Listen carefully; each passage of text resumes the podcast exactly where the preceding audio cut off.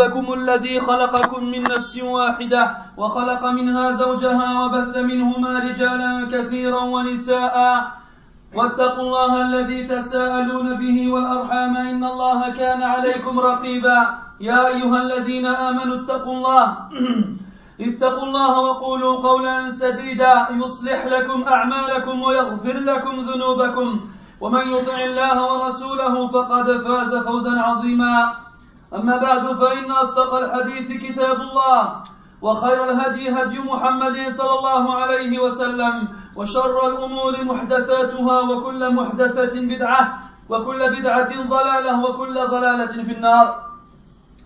أما بعد عباد الله روى البخاري عن عبد الله بن عباس رضي الله عنهما أن امرأة ثابت بن قيس رضي الله عنهما أتت النبي صلى الله عليه وسلم فقالت يا رسول الله ثابت بن قيس ما أعيب عليه في خلق ولا دين ولكني أكره الكفر في الإسلام. وفي رواية ابن ماجة زادت لا أطيقه بغضا والله لولا مخافة الله إذا دخل علي لبصقت في وجهه. فقال رسول الله صلى الله عليه وسلم أتردين عليه حديقته؟ قالت نعم. قال رسول الله صلى الله عليه وسلم لثابت اقبل, اقبل الحديقة وطلقها تطليقه. فقولها رضي الله عنها ما أعيب, ما أعيب عليه؟ أي ما أجد عيبا فيه لا في دينه ولا في خلقه وعشرته.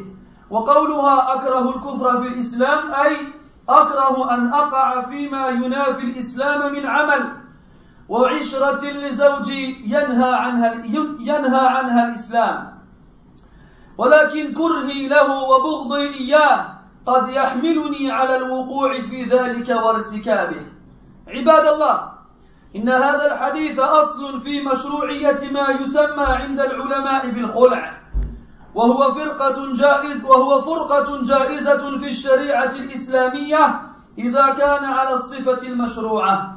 وعرف العلماء الخلع بأنه فراق الزوج امرأته بعوض يأخذه من امرأته أو غيرها بألفاظ مخصوصة. فيباح للزوجة أن تطلب الخلع إذا كرهت الزوج إما لسوء عشرته معها أو دمامته أو نحو ذلك من الأمور المنفردة التي لا تعود إلى نقص في الدين. فإن عادت في الدين وجب الطلاق وجب وجب الطلب الفراق وجب طلب الفراق. ويستحب للزوج إجابة طلبها إلى الخلع إذا طلبته. لقوله صلى الله عليه وسلم اقبل الحديقة وطلقها تطليقه. ويجب أن يكون الخلع على عوض. لقوله تعالى فلا جناح عليهما فيما افتدت به. وقوله صلى الله عليه وسلم اقبل الحديقة. وكره العلماء أن يكون العوض أكثر من الصداق لأن النبي صلى الله عليه وسلم اقترح على امرأة ثابت أن ترد عليه حديقته التي أصدقها بها. والله تعالى يقول ولا تنسوا الفضل بينكم. ومع هذا يجوز أن يكون العوض مخالفا للصداق زيادة أو نقصا إذا كان محل اتفاق بين الزوجين. ولا بد في الخلع من صيغة قولية لقوله صلى الله عليه وسلم طلقها تطليقه. هذه خلاصة الأحكام المذكورة في كتب الفقه في كتب الفقه فيما يتعلق بالخلع. فيا إماء الله لا يلعبن بكن الشيطان وأنتن تسمعن هذا الكلام فهذه الأحكام لا تعني أنه يجوز للمرأة أن تطلب الخلع لسبب تافه غير معتبر, غير معتبر. وكوننا نعيش في بلاد غير إسلامي لا يوجد فيه قضاة يحكمون بشرع الله. أدى الناس إلى أن تكون أمورهم فوضوية فهذه تطلب الطلاق أو الخلع من غير ما بأس. وتجبر زوجها بقبول صداقه وتجهل تلكم المرأة أنها بفعلها هذا. تدخل تحت الوعيد الشديد الذي جاء في الحديث الذي رواه أبو داود والترمذي عن ثوبان رضي الله عنه أن النبي صلى الله عليه وسلم قال أيما امرأة سألت زوجها طلاقا في غير ما بأس فحرام عليها رائحة الجنة. ولأجل الحفاظ على المجتمع وعدم الوقوع في الخلع الغير المبرر اشترط بعض العلماء أن تذهب المرأة عند وليها الذي زوجها لتخبره بإرادتها أن تنخلع عن زوجها وأن يكون الولي واسطا بين الزوجين. فإن لم يوجد فإن لم يوجد وليها فلتأتي المرأة السلطان. وهو في بلادنا هذا أئمة المساجد المعتبرين الموثوقين المعتبرون الموثوقون بعلمهم وتقواهم والله أعلم.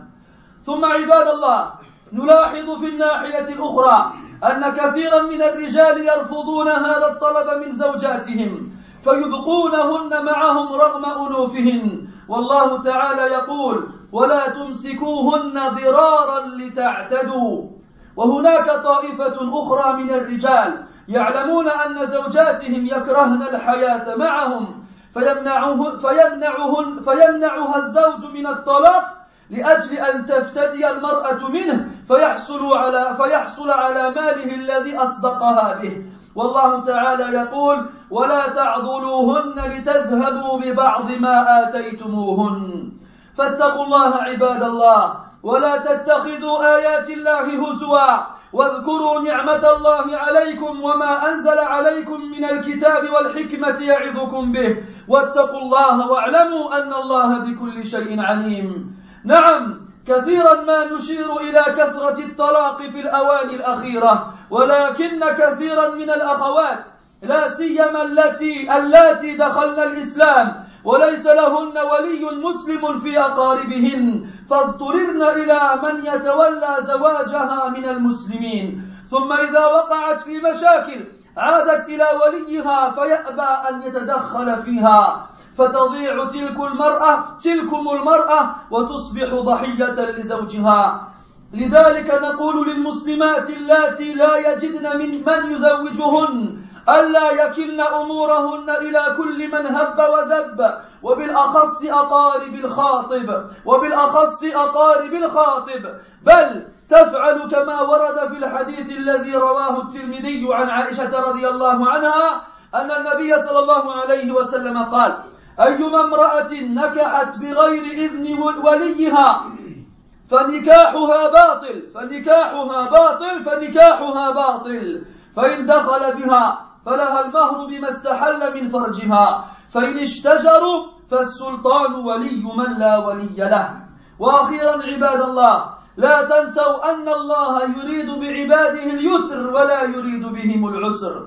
ويشرع لعباده ما فيه الخير والنفع والصلاح لهم في الدارين. وقد شرع الله الطلاق في كتابه العظيم وعلى لسان رسوله الكريم صلوات ربي وسلامه عليه وحد له حدودا لا يجوز مجاوزتها.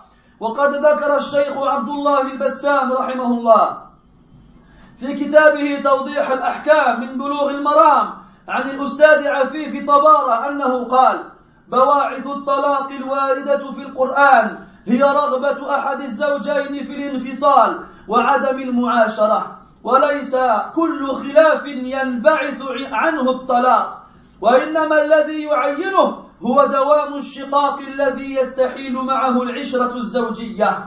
وفي حالة الشقاق نفسه لا يجوز فصم عرى الزوجية مباشرة فلا بد من الإصلاح بين الزوجين وإجراء التحكيم قبل الطلاق. بإرسال حكم من أهل الزوج وحكم من أهل الزوجة ليتروى كل من الزوجين ويجد الفرصة للصلح ورجوعهما عن رأيهما. فعلى الحكمين ألا يدخرا جهدهما ووسعهما في الإصلاح بين الزوجين. فإذا نفدت وسائل الإصلاح والجمع وتحقق لدى الحكمين أن التفريق أجدى لهما فالفرقة في هذه الحالة أفضل. قال تعالى وإن يتفرقا يغني الله كلا من سعته. بارك الله لي ولكم في القرآن العظيم وفي أحاديث سيد المرسلين ونفعني وإياكم بما فيهما من الآيات والذكر الحكيم. أقول ما تسمعون وأستغفر الله.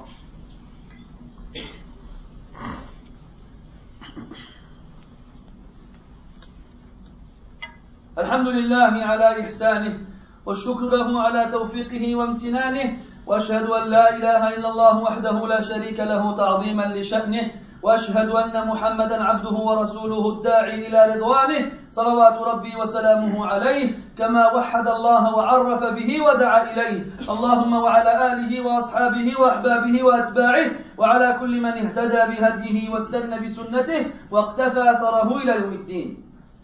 Frères, Al-Bukhari rapporte d'après Abdullah ibn Abbas radiallahu anhuma qu'une femme, que la femme de Thabit ibn Qais radiallahu anhuma est venu voir le prophète sallallahu alayhi wa sallam en lui disant Ô messager d'Allah, Thabit ibn Qais, mon époux, je n'ai rien à lui reprocher concernant son comportement ou sa pratique religieuse. Cependant, j'éprouve, cependant, je déteste, je répugne la mécréance dans l'islam. On traduit la mécréance, mais ce n'est pas la mécréance, c'est l'ingratitude de l'épouse vis-à-vis du mari. Comme ceci a été stipulé dans le hadith où le prophète sallallahu alayhi wa sallam a dit des femmes qu'elles sont la plus grande population des gens de l'enfer et il a dit que parmi les causes qui, justifient cela leur ingratitude envers leurs compagnons. Donc le mot kufr est à comprendre dans, par l'ingratitude. Donc cette femme là disait qu'elle répugnait à être ingrate alors qu'elle est musulmane à être ingrate envers son mari et dans une version d'Ibn du hadith, elle disait qu'elle ne le supporte pas, elle le déteste. Et elle a dit par Allah, si ce n'était la peur d'Allah, lorsqu'il rentre dans la pièce où je me trouve, je lui aurais craché au visage. Thabit ibn Qais radiallahu anhu était un un compagnon pieux, duquel on ne reprochait aucun problème dans son comportement avec son épouse ou bien dans sa pratique religieuse. Cependant, il était laid. Il était laid et sa femme ne le supportait pas. Alors lorsqu'elle a dit au prophète sallallahu alayhi wa sallam qu'elle ne le supportait pas, à un point où, si c'était la peur d'Allah, elle lui recrache au visage chaque fois qu'il rentre dans la même pièce qu'elle, le prophète sallallahu alayhi wa sallam lui a alors dit, acceptes-tu de lui rendre son jardin? Car Thabit ibn Qais, lorsqu'il a épousé cette femme, il lui a donné comme dot une palmeraie, un jardin où il y a des, palmiers. Elle a accepté, elle a dit oui. Alors le prophète sallallahu alayhi wa sallam a dit à Thabit, son époux, accepte le jardin et divorce-la. Accepte le jardin et divorce-la. Donc lorsqu'elle dit j'éprouve de la répugnance à être ingrate dans l'islam, c'est-à-dire elle a peur de tomber dans une action qui contredit les principes de l'islam, elle a peur, dans son rapport avec son époux, de faire des choses que l'islam a interdites. À cause du fait qu'elle le détestait et qu'elle ne le supportait pas, cette haine qu'elle avait vis-à-vis de son mari pouvait la pousser à accomplir des actions interdites. Mes frères, ce hadith est un fondement dans la législation de ce que les savants appellent al-khul', Al-khul', linguistiquement parlant en arabe, signifie le fait de se déshabiller. Pourquoi? Parce qu'Allah Ta'ala, lorsqu'il parle du mariage dans le Coran et du rapport que l'homme a avec la femme et vice versa, il emploie le terme libas. Hunna libasul lakum wa antum libasul lahun. Vous êtes pour elles un vêtement, tout comme elles sont pour vous un vêtement. Alors cette action a été nommée al-khul', le déshabillement, en référence au fait que le mariage est comme un habillement, un habillage. Et cette action qui s'appelle al consiste à une séparation autorisée par l'islam lorsque, bien sûr, elle répond aux critères légiférés.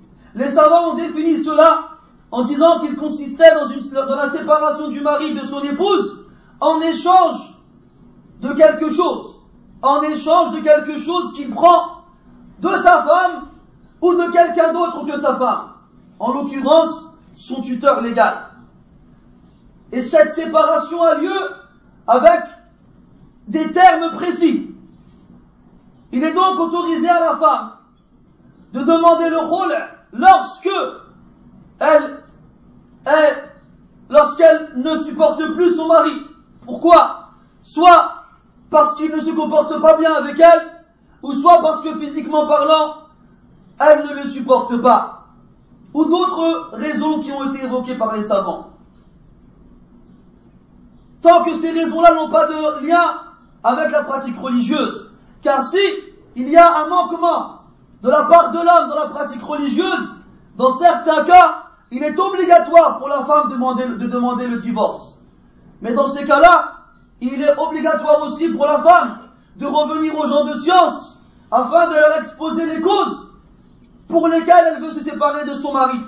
Et ce sera aux gens de science de déterminer si oui ou non ce sont des raisons valables. Car si on laisse aux femmes la liberté de choisir les raisons pour lesquelles elles se sépareront de leur mari, il ne restera plus un couple sur terre. Il est donc autorisé à la femme de demander le rôle dans des raisons précises et des cas particuliers.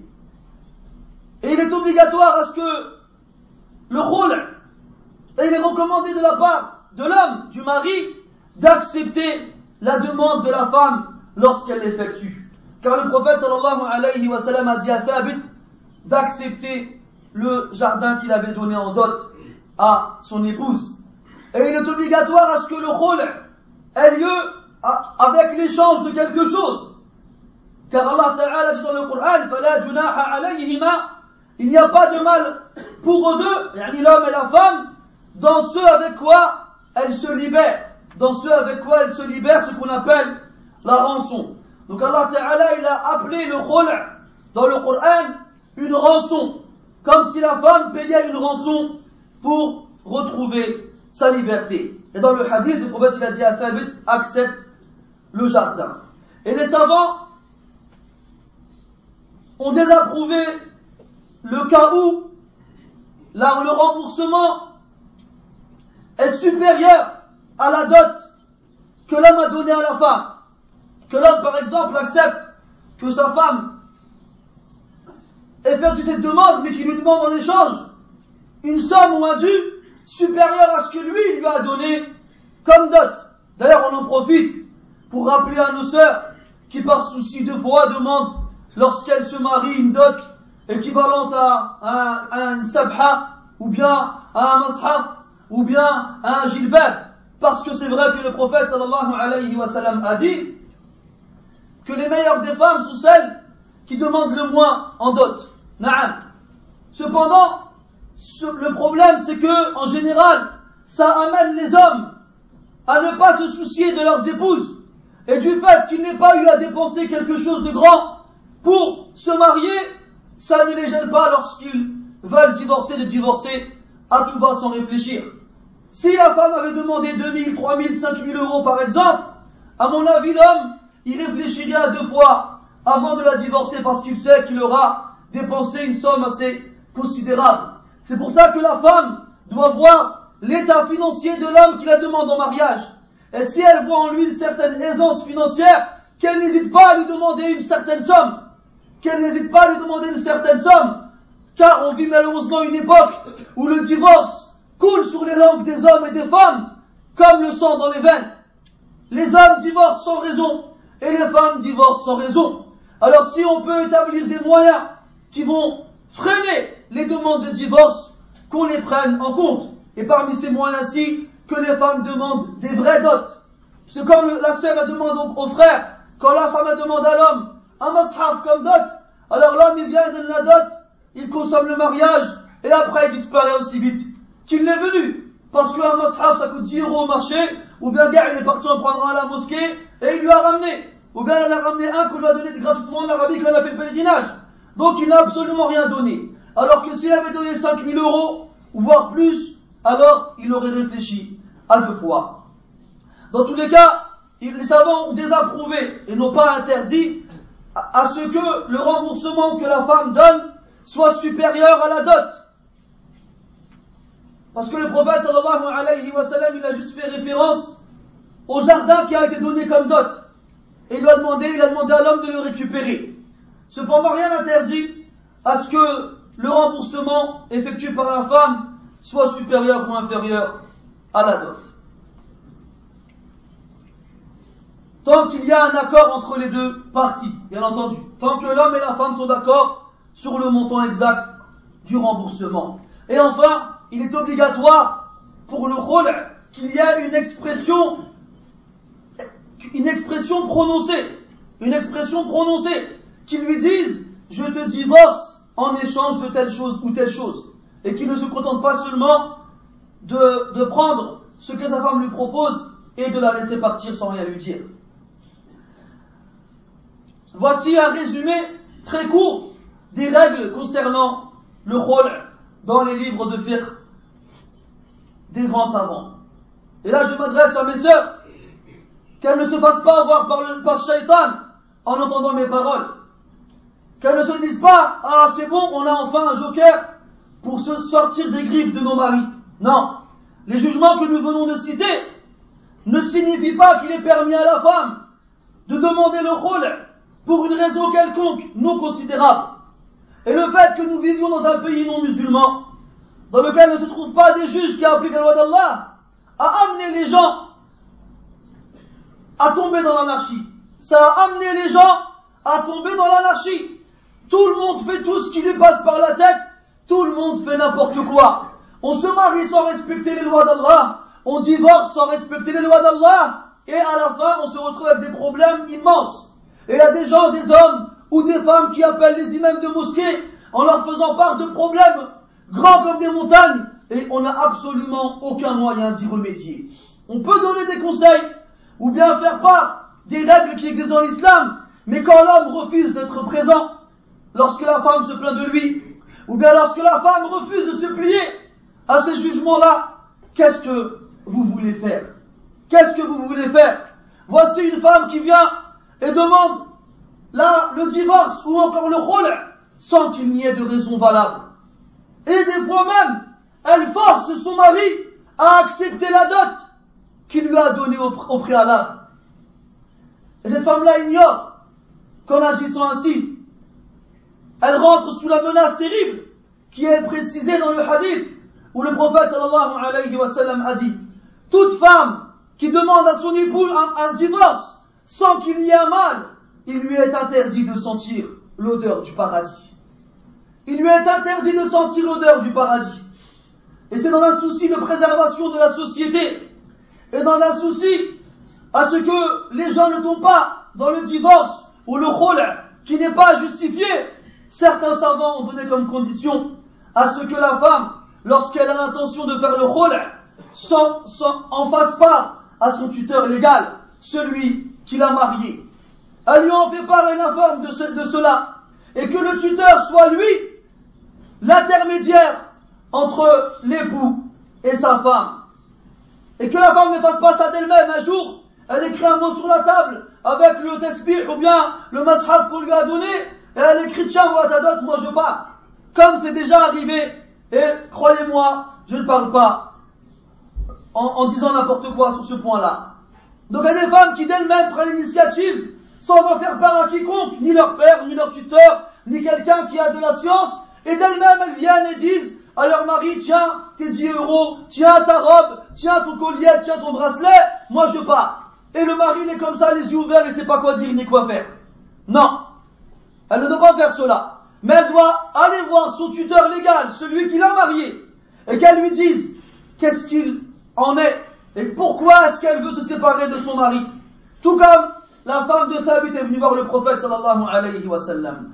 Dans le cas où elle ne trouve pas de wali, de tuteur, dans le cas où il serait mort, ou bien une autre raison, alors qu'elle aille voir l'autorité, l'autorité bien entendu musulmane. Et ici, dans notre pays, il s'agit bien entendu des imams, des mosquées, qui sont reconnus et qui sont, et dont on leur fait confiance pour leur science et leur piété. Ne pas aller voir aussi n'importe quel imam dans n'importe quelle mosquée, parce que des imams dans des mosquées qui disent n'importe quoi, on en a vu aussi. Ensuite, mes frères, après que je me sois adressé aux sœurs, on remarque aussi, en contrepartie, que beaucoup d'hommes refusent de la part de leurs femmes cette demande lorsqu'elles demandent le rôle. Et ils les gardent malgré elles chez eux. Alors qu'elles ont des raisons légitimes?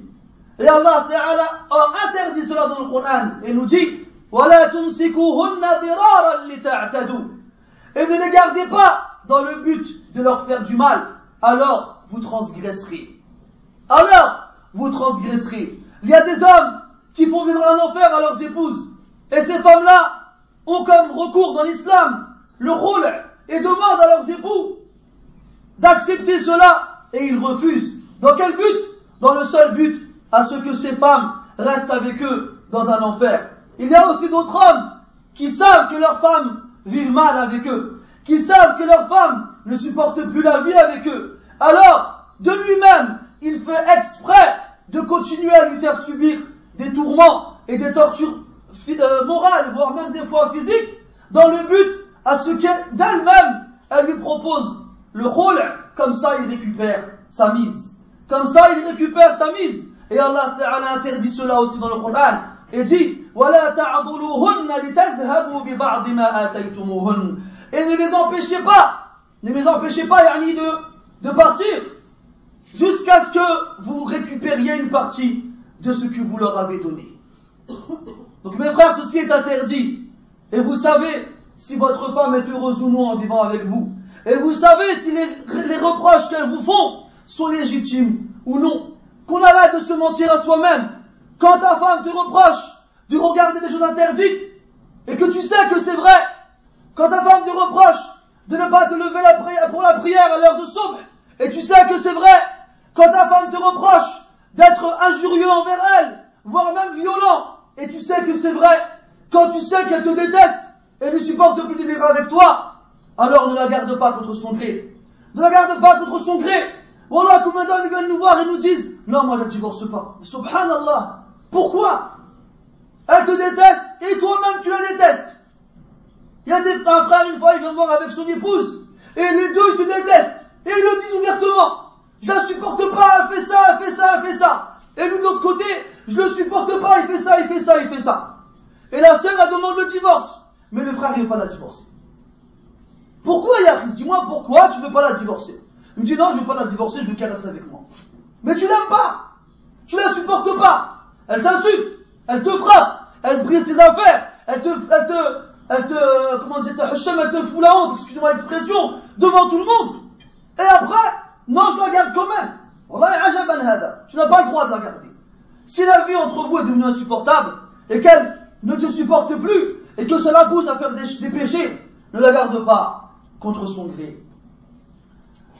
Craignez Allah, alors mes frères et sœurs, et ne faites pas des signes d'Allah des moyens de moquerie. Ne vous moquez pas avec les signes d'Allah. Ne vous moquez pas avec les versets d'Allah. Ne jouez pas avec les droits qu'Allah vous a donnés les uns les autres. Ô toi homme qui a le divorce entre tes mains, ne joue pas avec le divorce pour effectuer un moyen de pression sur ton épouse. Ô toi femme à qui on a permis le rôle, ne t'en sers pas inutilement et injustement pour te, pour, te, pour te séparer de ton époux.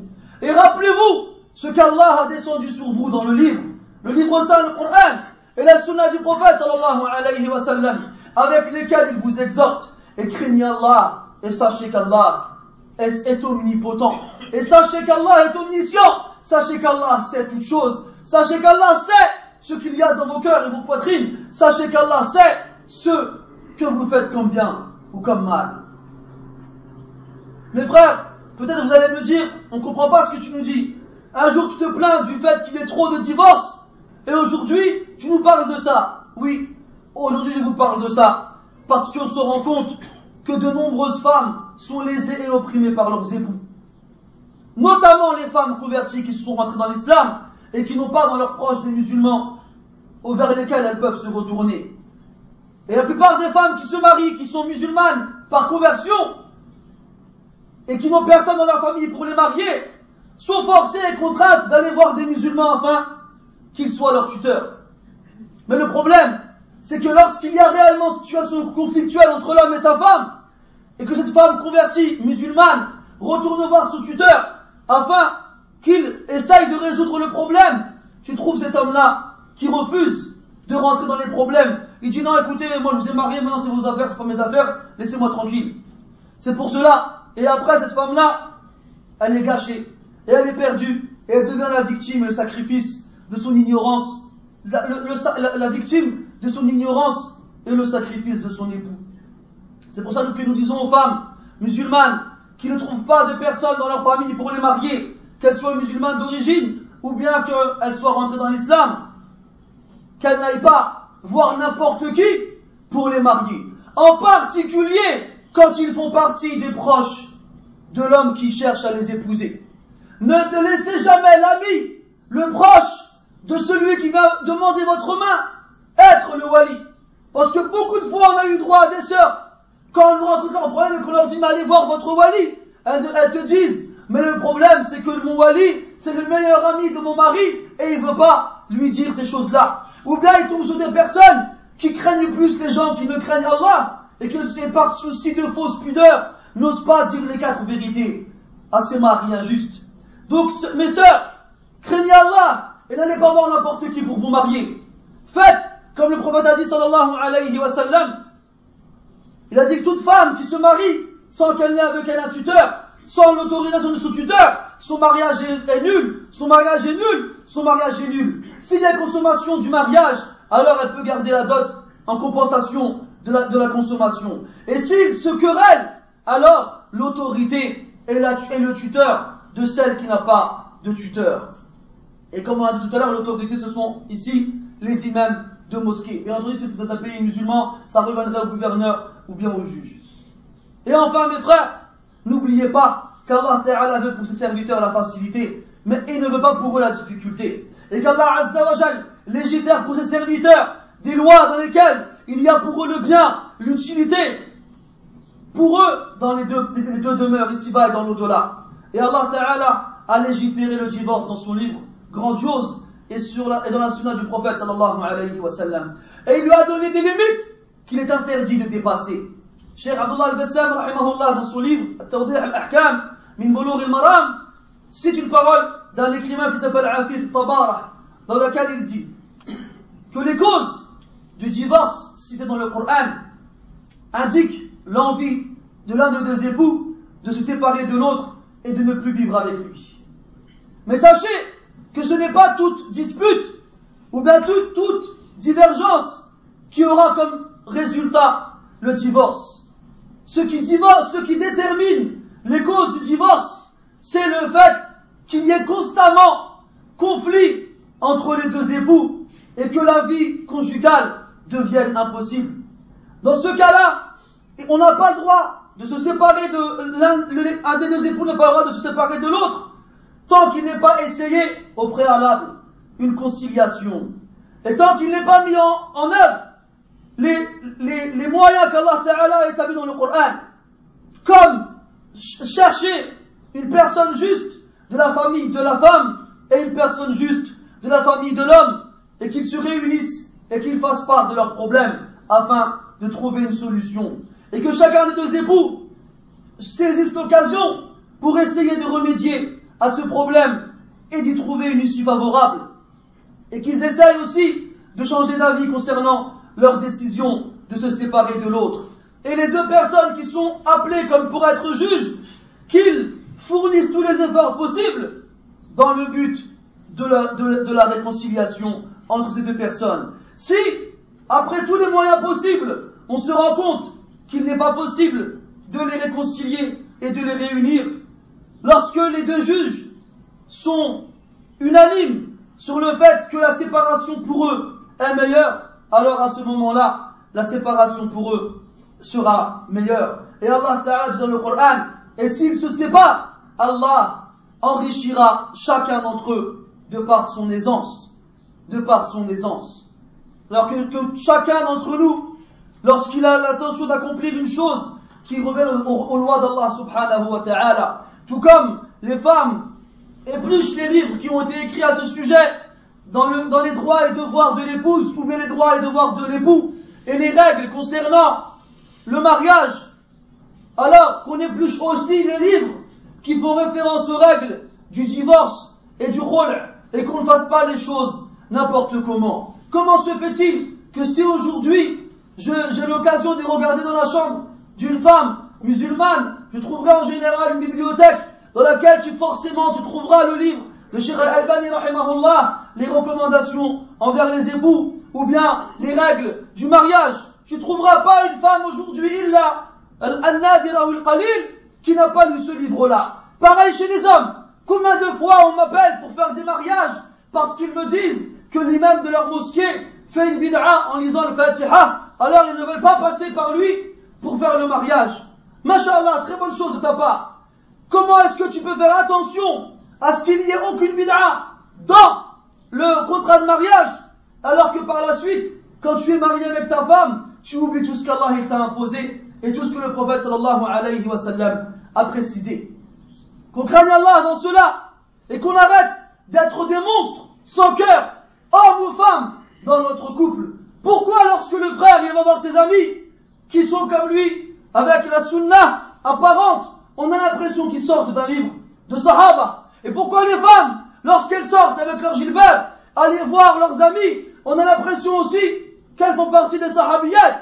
Mais lorsque chacun d'entre eux rentre chez eux, hommes comme femmes, on entend Allah on entend Allah des histoires éblouissantes, effrayantes. Le mot éblouissant n'est pas bon. Effrayantes, horribles.